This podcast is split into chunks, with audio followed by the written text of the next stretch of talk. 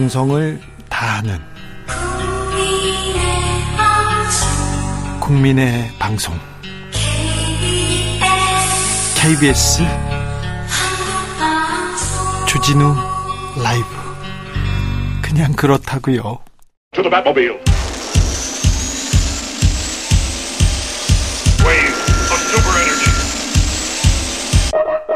주 기자의 1분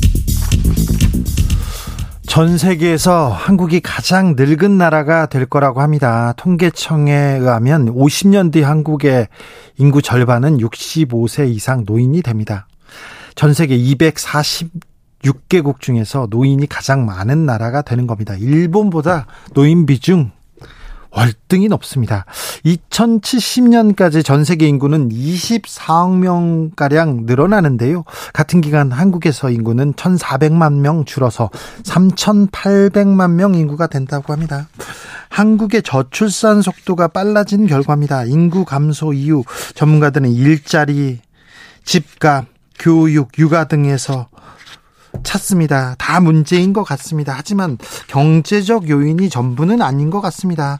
인구가 폭발적으로 증가하던 1970년대, 80년대 우리 사회에 이런 문제가 없었느냐? 그건 아니잖아요.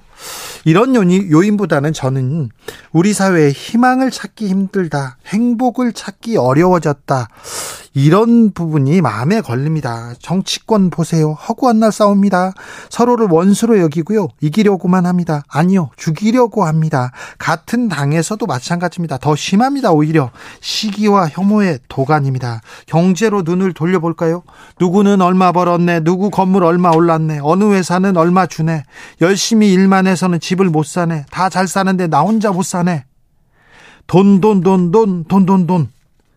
불안과 저, 절망의 용광로입니다. 정, 정글 같은 세상입니다. 정글 같은 세상에 누가 아이를 내놓고 싶겠습니까? 부모님들은 전쟁과 배고픔을 이기면서 우리 세대에게 좀 더 나은 세상을 물려주셨어요. 그런데 우리는 미래 세대에게 어떤 세상을 물려주었는지 생각해 보게 됩니다.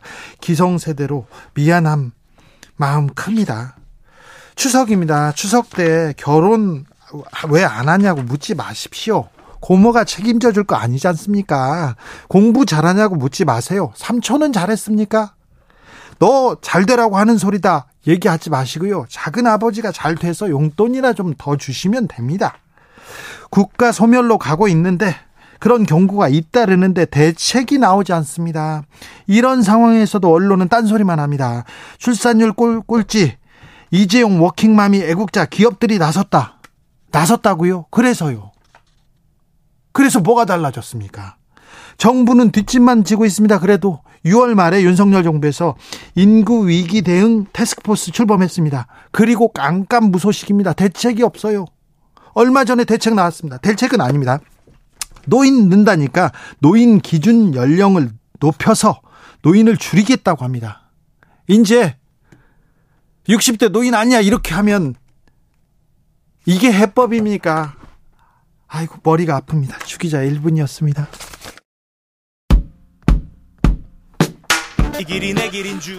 장기하와 얼굴들 그건 네 생각이고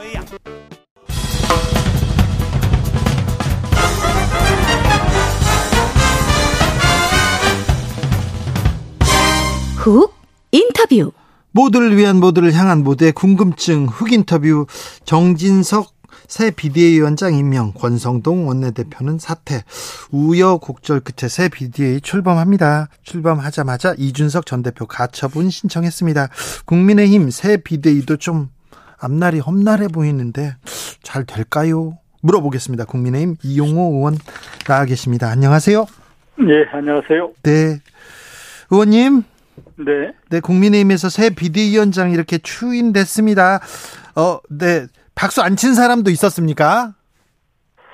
뭐 거의 박수를 쳤습니다. 쳤습니다. 아니 그런데 요즘도 박수 쳐가지고 이렇게 뽑고 그러 그렇습니까?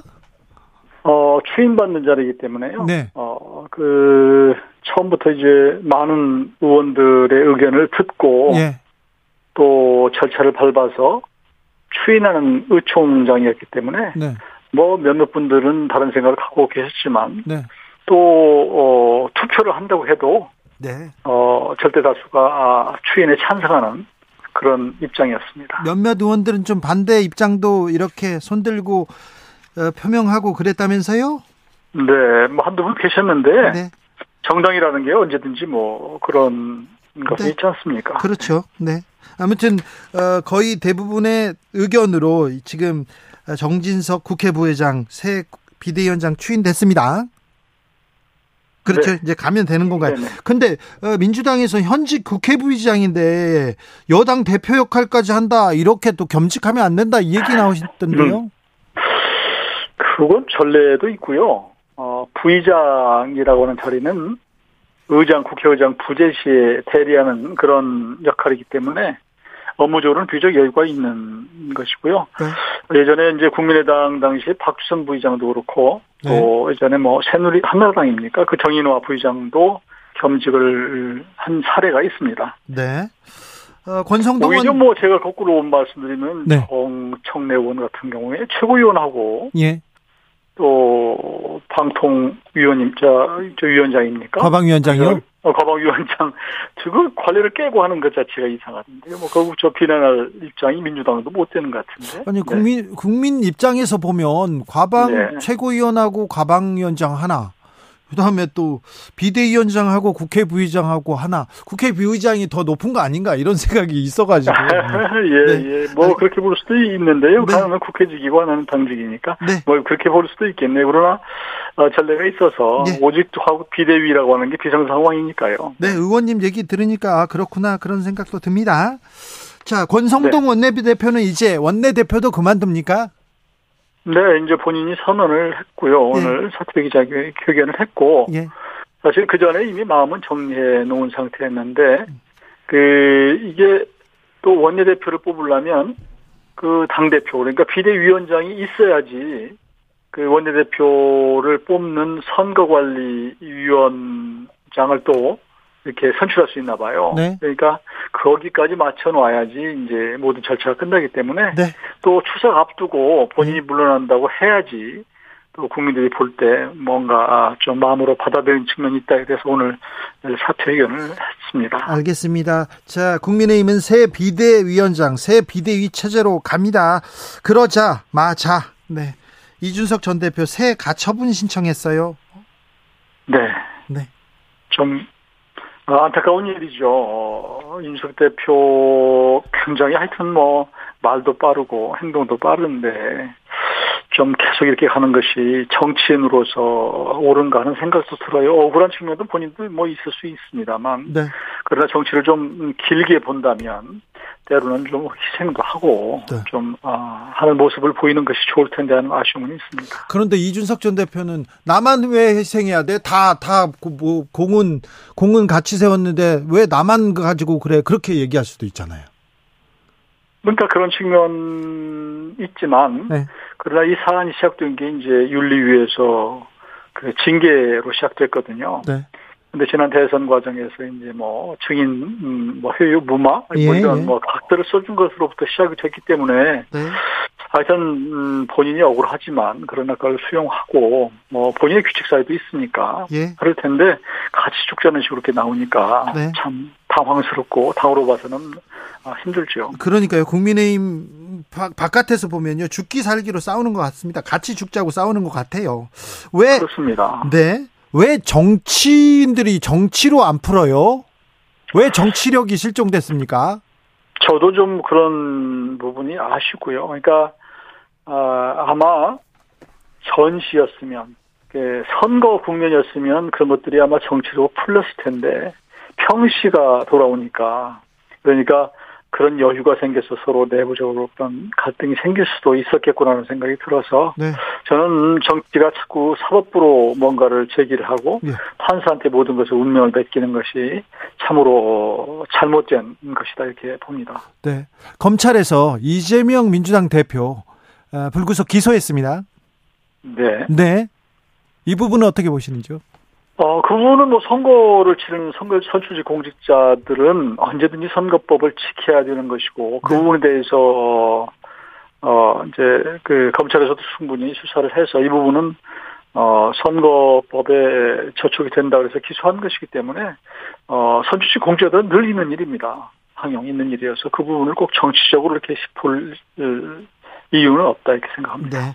이준석 대표 얘기 조금 물어보겠습니다. 이준석 전 대표가 당하고 화해할 가능성은 없습니까? 이렇게 계속 싸우기만 할 겁니까? 이렇게 물어보고 싶어요. 이준석 대표가 좀 너무 가까이 하기엔 너무 먼 당신이 된, 좀 너무 멀리 가버린 상황이 된 것 같고요. 이제는요? 어, 네. 많이 감정이 지금, 음, 불편한, 아, 불신이 많이 쌓여 있는 상태고, 벌써 말로써 서로 많이 상처를 주는 상태이기 때문에, 네. 조금 늦은 감이 있습니다만 그러나 뭐 또 늦었다고 할 때가 가장 빠른 때다 뭐 이런 속담도 있는데 이용호 의원은 아. 끝까지 대화하자 끝까지 안아야 된다 하면서 계속 그 대화하자고 했는데 이용호 의원마저도 너무 멀리 갔다고 보시는 겁니까 이준석 대표가? 지금 저는 뭐 이렇게 중간에서 보면 그렇습니다. 양쪽의 감정이 너무 격해 있는 상태고 예. 또 이분이 이제 이준석 대표 같은 경우는 이번이 처음 일이 아니기 때문에 이게 봉합이 된다고 봉합이 될 거냐 뭐 이것 때문에 또 더 그런 것 같아요. 그러나 네. 이제 정치라고 하는 게 이제 결국은 뭐 그 국민의 심판으로 늘 가부간 승패가 나는 거 아니겠어요? 네. 그래서 대서 이제 다음 총선이 1년 6개월여 남아 있는데 그때까지는 어, 이준석 대표도 정치인으로서 살기 위해서 집요하게 본인의 정치 행보를 할 것이고 당은 당대로 또 그런 또 방어도 하고 나름대로 또 추세해서 갈 텐데 이게 상당한 시간이 안정될 때까지는 필요하지 않을까 싶습니다. 네. 또 가처분 결정이 나오면 어떻게 될지는 모르겠으나 그러면 국민의힘 아니 어쨌거나 국민의힘 비대위는 어떻게 갑니까? 새 비대위 어떻게 언제까지 어떤 권한을 갖게 되는 겁니까? 지금 뭐 의원들의 대부분 생각은 새로운 비대위는 지금 뭐 이 상황 그러니까 이준석 대표와 관련된 상황 이런 것들이 잘 정리되는 것이 첫 번째예요. 그러니까 당을 안정시키고 통합시키는 것이 첫 번째고 그 다음에는 결국 이게 완전히 이제 안정되려면 새로운 지도 체제가 생길 수밖에 없다. 그래서 전당대회 때까지 그런 중간 음, 어떤 다리 역할을 하는 것이죠. 네. 전당대회는 언제쯤 있습니까? 많습니다. 언제쯤 전당대회는 의원들의 생각은 연말 정도 따르면 뭐 연말 정도나 연초 네. 이렇게 보는 것 같아요. 네, 12월 그렇습니까? 네, 1월 초, 뭐 네. 1월 말, 뭐 이렇게 보는 것 같습니다. 이준석 전 대표는 또 윤리에서 또 추가 징계되는 변수가 있죠. 어, 지금 지난번에 에, 의총에서 좀 추가 징계를 해달라 이런 뭐 그런 촉구한 일이 있었고요. 예. 또 이게 감정이 누적되다 보면 또 추가 징계를 하고 싶, 해야 된다고 하는 뭐, 어, 유혹이라고 그럴까? 뭐 이런 것도 있을 수, 있을 수 있다고 보는데요. 네.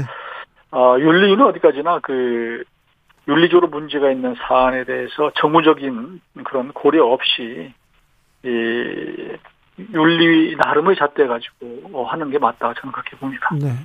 이준석 전 대표가 다시 전당대회에 나와서 출마해 가지고 당 대표가 되거나 그럴 그럴 가능성도 좀 있잖아요. 저는 뭐 그런 상황도 있을 수 있다고 봅니다. 그거 뭐 정치라는 건 뭐 언제든지 우리가 예측하는 방향으로 가는 것이 아니고 결국은 국민들이 또 당원들이 민심이 결정하는 것이거든요. 네. 어, 이전에 이준석 대표가 당대표 될지 누가 알았습니까? 네.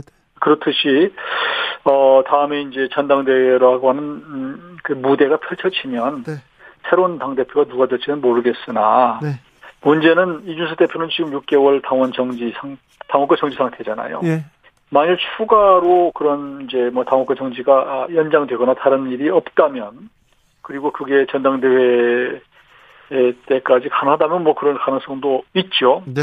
그런데 문제는 지금처럼 이렇게 너무 극단적으로 어, 치달으면 과연 민심이나 당신을 얻을 수 있을까? 아 지금 그래서 지금처럼 뭐 그 같이 죽자 라고 하는 이런 정치적인 제스처로는 정치 처신으로는 네. 그럴 가능성은 쉽지 않다 그렇게 보는 거죠. 알겠습니다. 아무튼 정치권의 정치가 없고요. 국민의힘의 국민이 없어 보입니다. 그런 비판도 뭐 어, 무겁게 받아들입니다. 네, 의원님, 어, 네. 추석 이제 연휴 시작됐는데요. 추석 밥상에 어떤 정치 이슈가 오를 것 같습니까? 지금 뭐 정치 이슈는 뭐 무수하게 많죠. 근데 사실 추석 민심에서 제일 이제 밥상에 오르는 것은 먹고 사는 문제일 겁니다. 그렇죠. 뭐 이제 수재당한 분들은 뭐 당장 눈앞에 뭐 그렇게 한가하게 담소를 할 분위기가 아닐 것이고 또 경제적으로 어려운 분들 뭐 코로나에 시달리는 분들은 뭐 그런 문제 때문에 예, 여유가 없을 텐데 그렇지 않은 분들은 이제 정치가 관심일 것이고 아무래도 윤석열 대통령 잘하느냐 못하느냐 네. 음, 뭐 이런 얘기 이준석 대표를 둘러싼 국민의힘 내홍 이재명 대표도 기소됐으니까 네. 도대체 민주당은 어떻게 가느냐 저거 저 그런 것들을 뭐 이런저런 것들이 다 아, 뭐 끝없이 나오겠죠. 민주당에서는 김건희 특검법 발의했는데요.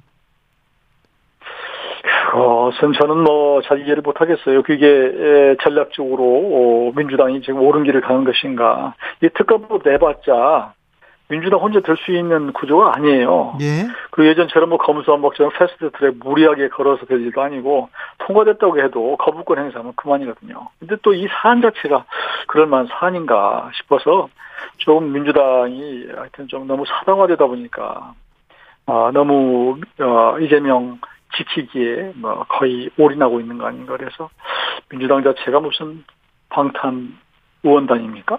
뭐 난좀 안타까워요. 어, 민주당에서는 윤석열 대통령도 고발했습니다. 이 부분은 또 어떻게 보시는지요?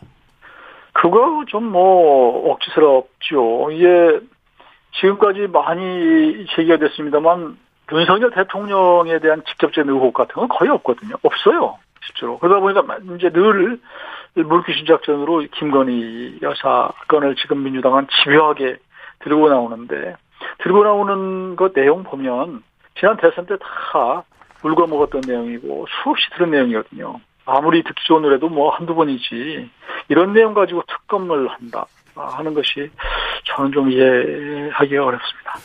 민주당에 대해서도 민주당에 대해서도 한마디 조언 부탁드리겠습니다.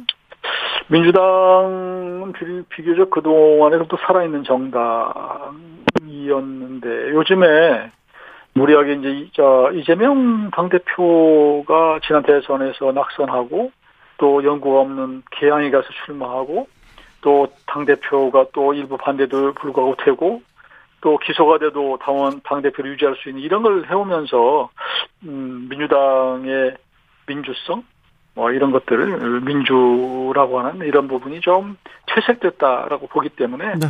저는 좀 거기 비주류들이 제대로 하고 싶은 얘기를 좀 했으면 좋겠어요. 그러면 민주당이 더 건전해지지 않을까 네. 싶습니다. 아무튼 여야 연일 전, 정쟁 벌이고 있고요. 정치권의 정치가 실종됐습니다. 어떻게 협치해야 될 텐데 통합해야 될 텐데 어떻게 했으면 좋겠습니까? 지금은 말로는 다 협치하고 통합한다고 그러는데 실제로 이렇게 나타나는 거 보면 저는 그런, 전혀 그런 것 같지가 않아요. 왜?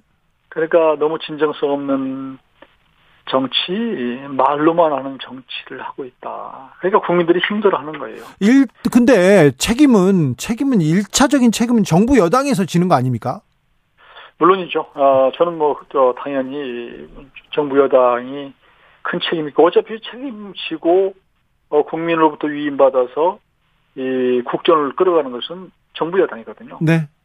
여당도 아니고 정부예요, 정부. 예, 예.